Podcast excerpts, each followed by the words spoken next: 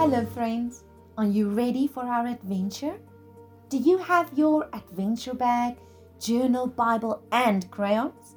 Well, what are we waiting for? Let's go! You gotta read,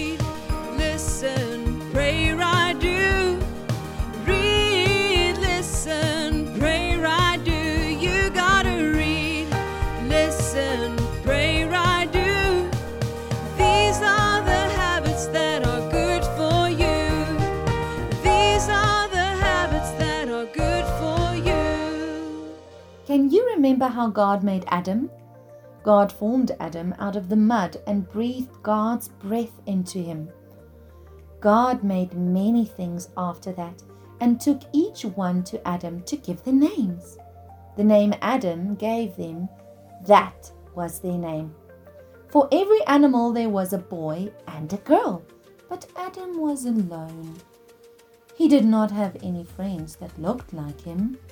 God said that it is not good for man to be alone. God put Adam into a deep, deep sleep, took one of his ribs. God healed Adam and then made Eve from the rib he took from Adam. Adam woke up to see this beautiful woman. He was so happy that God made a friend for him, someone he could talk to, and someone to love.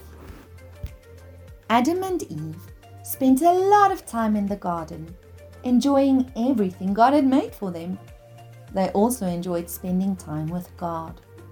Adam and Eve did not have clothes. They walked around just like God had made them, and they were happy.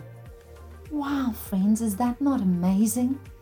To know that this great big God spent time with the ones He made. Did you know that God wants to spend time with you?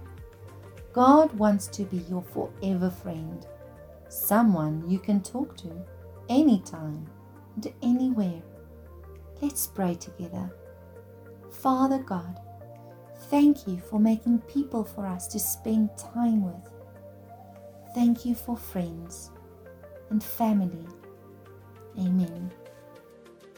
Remember, friends, while you are drawing a picture, talk to God and tell Him how special He is.